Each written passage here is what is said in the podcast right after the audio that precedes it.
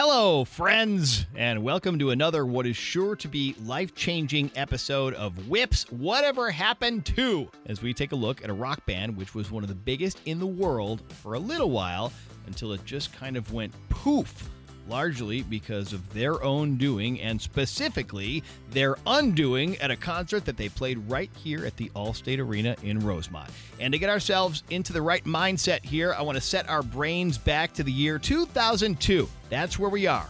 That was the year that American Idol made its debut, launching the career of Ryan Seacrest and the career of the winner of season one, who became one of the biggest stars in the world and still is.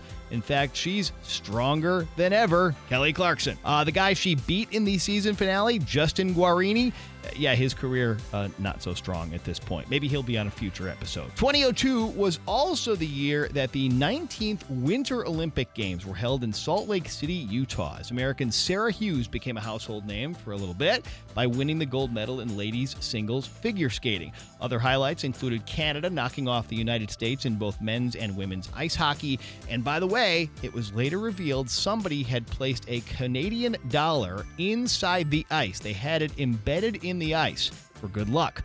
Rumor has it it was courtesy of hockey legend Wayne Gretzky. And the closing ceremonies of those games featured performances by artists like Kiss, Gloria Estefan, Sting, Bon Jovi, Willie Nelson, the Dixie Chicks, who were still called the Dixie Chicks at that time, and one of the top American rock bands of the era, a four piece band out of Tallahassee, Florida, named Creed. Or, as I used to say when I played them on rock radio back then, Creed.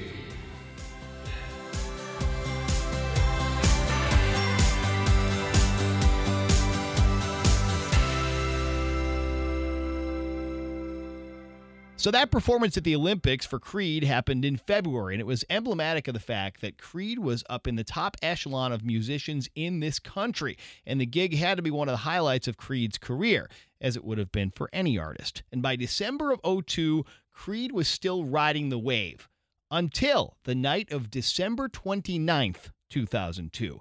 That's when they played a sold out gig at the Allstate Arena, and to put it mildly, it was not a good show and I was there. Okay, no, I totally wasn't there, but I really wish I had been. But I will say this this is true. I knew something really weird was up when the next morning we kept getting calls at our radio station where I was working on the morning show. Did you hear about the Creed concert? Did you hear about what happened at the Creed show? Normally, the only concert phone calls you get are from people saying that such and such an artist or such and such a band was really, really great and they were awesome and they rocked and I loved it. It was the time of my life. You rarely, if ever, get calls saying that some band that you paid to see sucked.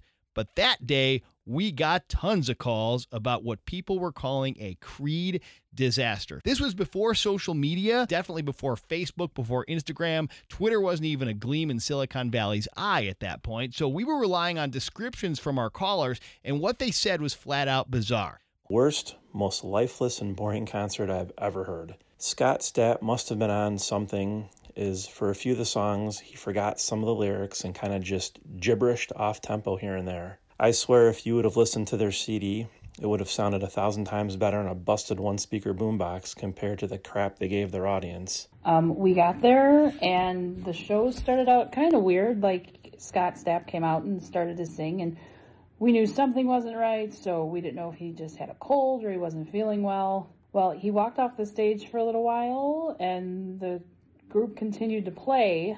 And then the next thing we know, he comes out and he's laying on the stage trying to sing a song. And Mark Tremonti kept looking over at the other members of the band, like, what is going on? We have no idea. So the crowd tried to sing the songs with them, and it was just, uh, just pure awfulness. I felt so bad. This was my first Creed and very last Creed experience. I even wrote them on their website and actually got a response. And they had the audacity to quote themselves to the Rolling Stones, It's only rock and roll. To which I rebutted, the Rolling Stones were three times your age, done way more drugs than you, and still performed better than you. We were in the front row. We were in the front row for this concert.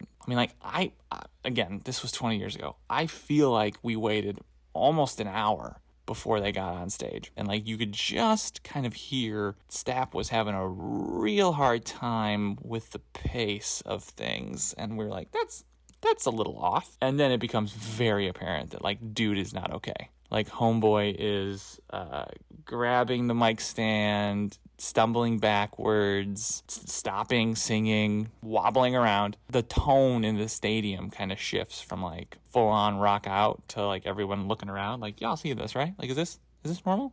I don't think this is normal. I think he maybe makes it through like one or two songs and then just leaves stage entirely. Just leaves. Like in the and but not like I gotta go, guys. Like in the middle of the second or third song, he just walks off and the band keeps playing. And he like just tries to join back in the middle of a song and it's kind of like oh cool. We don't actually think we need you here anymore for this because the band was going to trudge through. There was a shift where like everyone was like okay cool. These guys are trying to play. So like go these guys. And then every time scott stapp would open his mouth everyone was like no we're good. Scott Stapp definitely fell asleep on stage. They cut the show short. It was a train wreck. So, online accounts from that time confirm all those descriptions, as some fans say they knew Stapp was either drunk or high or maybe very sick. Some fans even said they were concerned for his health and hoped he would go get help. A lot of them, though, expressed anger. They thought they got ripped off.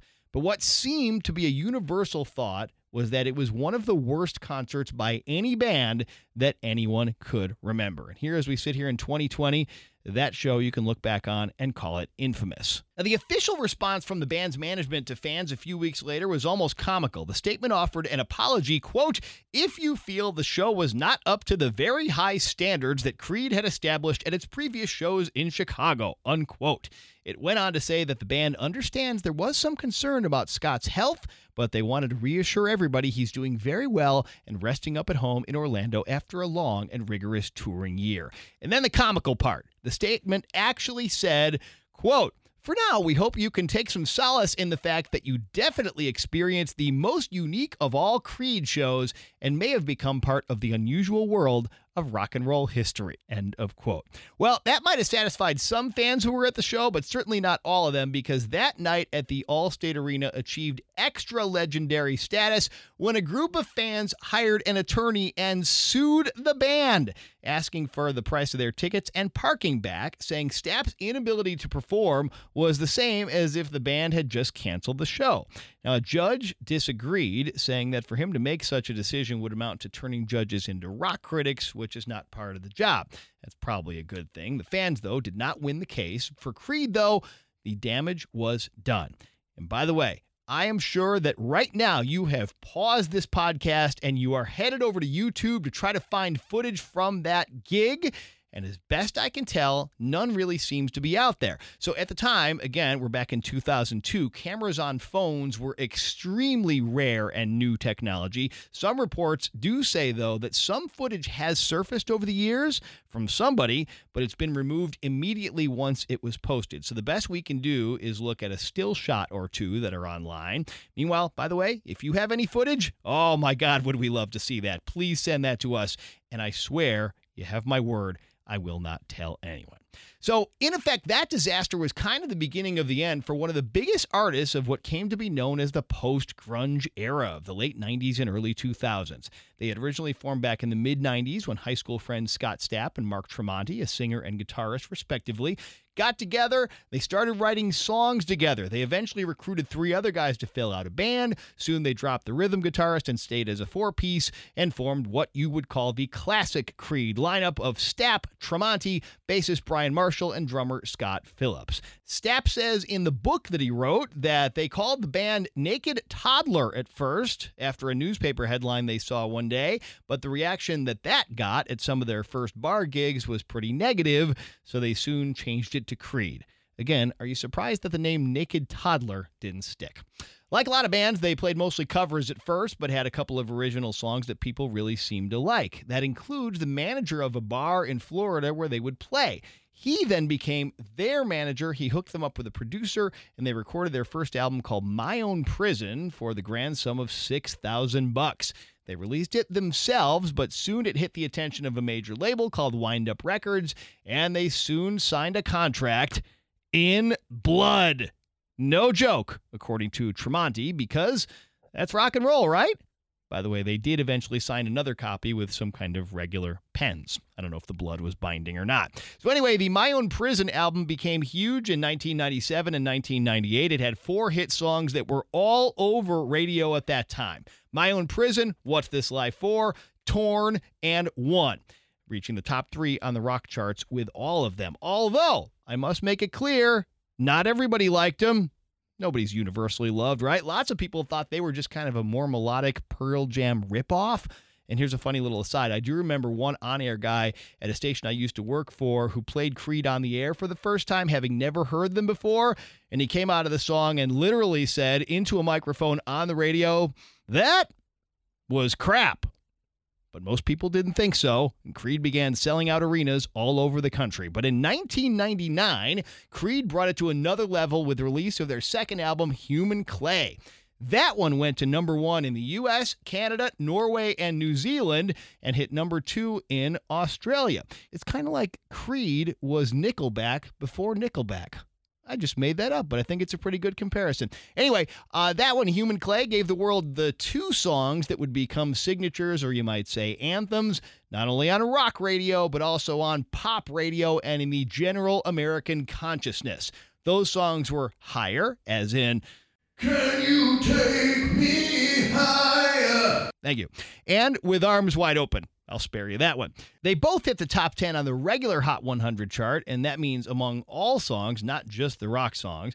And with Arms Wide Open went all the way to the number one spot in the country. And it was in the year 1999 that I caught up with Mark Tremonti and Scott Stapp backstage at a show that didn't go as badly as the one we discussed earlier. These guys were on top of the world, and I literally just dug this interview up out of my basement, and it hasn't been heard since but we can hear what the Creed guys were saying about their number one status and their rise to fame. No, I think uh, it's pretty cool seeing number one out there. Uh, we've worked real hard for it. Uh, you know, we hoped, but uh, yeah, we expected it. You don't wish for second place. You always want to be the best at what you do. We always wanted to be number one in everything we did. We wanted to be the best rock band in America, the biggest rock band in America, and, and it's happening right now, you know. And so at least at this point, we've fulfilled our dreams in every capacity.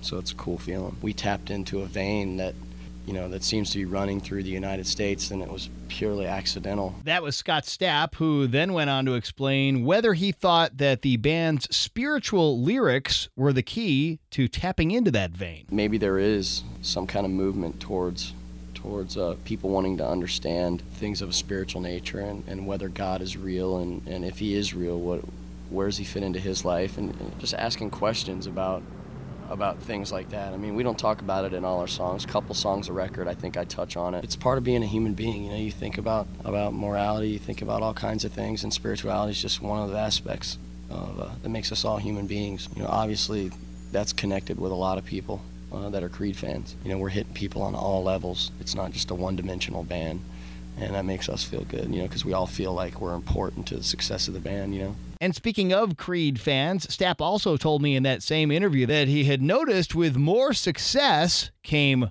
more women at their shows. Hmm. See, this all isn't going to be deep. When we first started out, it was guys with baseball caps on backwards going, hell yeah, Creed rocks.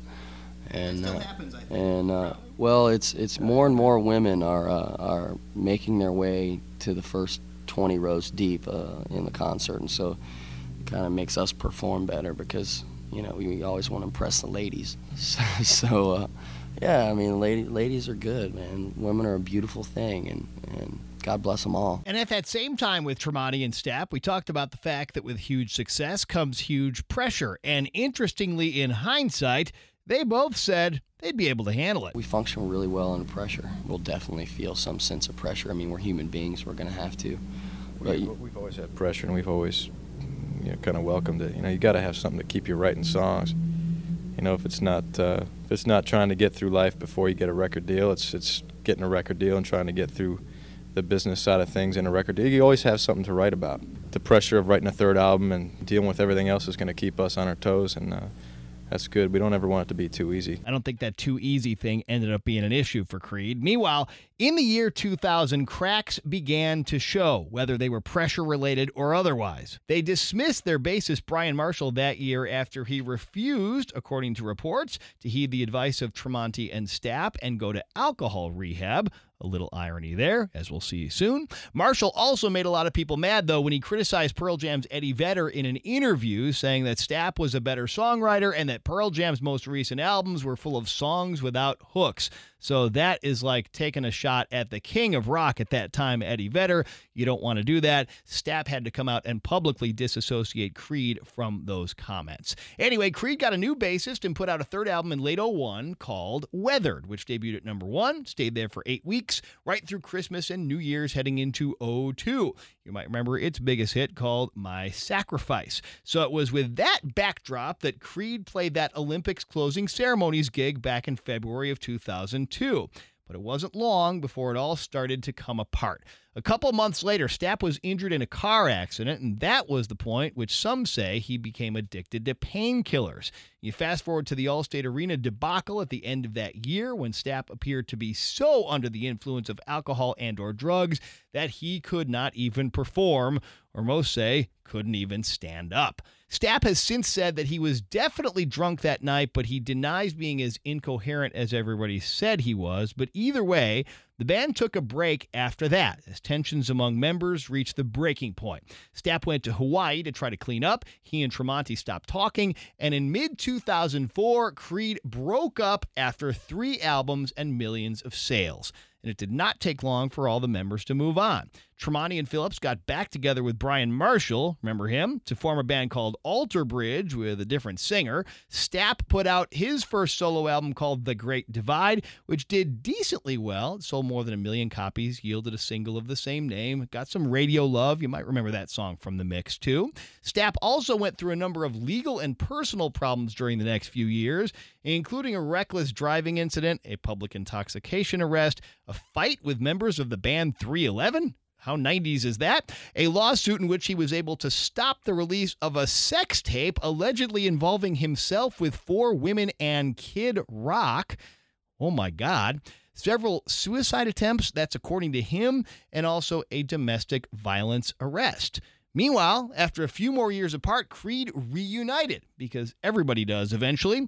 They did that in 2009 with the original lineup for an album called Full Circle. Now, Creed fans were apparently excited about it since it went to number two. Didn't really stick around that long, though, and didn't really have any major hit singles on it. So, Creed did prove they were still a strong touring band in 2010 and 2011 and that was about a decade after their peak, but they still had it. But right after that, Creed went on hiatus once again, despite statements by Stapp in the ensuing years that they are still a band. Despite the fact, though, that they apparently worked on some new stuff for a fifth studio album, any new Creed music has not yet seen the light of day. They did put out a Walmart exclusive retrospective in 2015, but they are apparently a dormant act. So I thought it was really interesting to go back and hear what Scott Stapp and Mark Tremonti had to say in that 1999 interview about when the fame would eventually end and how they wanted to be remembered when it did. But our day in the sun will one day end, maybe 20 years from now, but it could be tomorrow. I mean, you never know what's going to happen in this business. We're just going to enjoy it while we're here and try to do good things and be positive. You know, while we have this platform, try to use it to affect people in a positive way, and, and that's the best you can do in your life. As soon as you think you're on the top, you're gonna get. Yeah, we'll fall. fall. I mean, we'll be, we'll fall eventually. I mean, we'll get kicked to the curb, and and everyone will be ragging on, well, what a record Creed made because they won't get it. So I mean, we're just gonna enjoy our time at the top. At the end of the day, when you're 40 years old, what kind of legacy are you leaving for people to remember you by? Are they, are they remembering you by, you know, all the chicks that you on the road and all the drugs that you did and all the comments you made in the press about other bands and other people. No, they remember you by your music and the good things that you did in your life. And uh, that's how we want to be remembered. And maybe that's worked out to some degree here as we sit going into the third decade of the 21st century. Mark Tremonti has continued to record and tour as a solo artist and with Alter Bridge in recent years, while Scott Stapp has put out two more solo albums in 2013 and 2019, neither of which got a whole ton of attention. Now, in 2019, fans could have caught Scott Stapp playing for free on a stage set up at the back of a baseball field at Rec Park in Arlington Heights as part of their annual 4th of July festival called Frontier Days. And unlike that old infamous Rosemont show, I was at this Frontier Days performance, during which Scott belted out all the old Creed hits and didn't pass out or almost fall off the stage, not even once. Instead, he performed very professionally, full throatedly to an enthusiastic audience of longtime fans and that does not include the kids on the Ferris wheel and the Tilt-A-Whirl and the roller coasters, who were most likely totally unaware that the songs that they were hearing in the background were being performed by a man who had been the leader of one of the biggest bands in the world just a couple of short decades before. And that is Whatever Happened to Creed on Whip's Whatever Happened to podcast. Be sure to check out every single episode. Also, be sure to rate, review, and subscribe to this podcast. And I'll see you next time on Whips Whatever Happened to.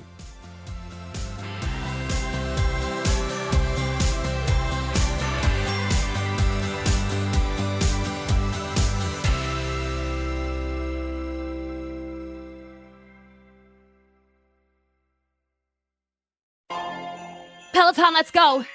This holiday, with the right music and the right motivation from world class instructors. We're going to pick it up a notch. It's the holiday season. You might just surprise yourself with what you're capable of. Work out to thousands of live and on demand classes, from running to cycling to yoga. Try Peloton risk free with a 30 day home trial. New members only, not available in remote locations. See additional terms at onepeloton.com slash home dash trial. Peloton, motivation that moves you.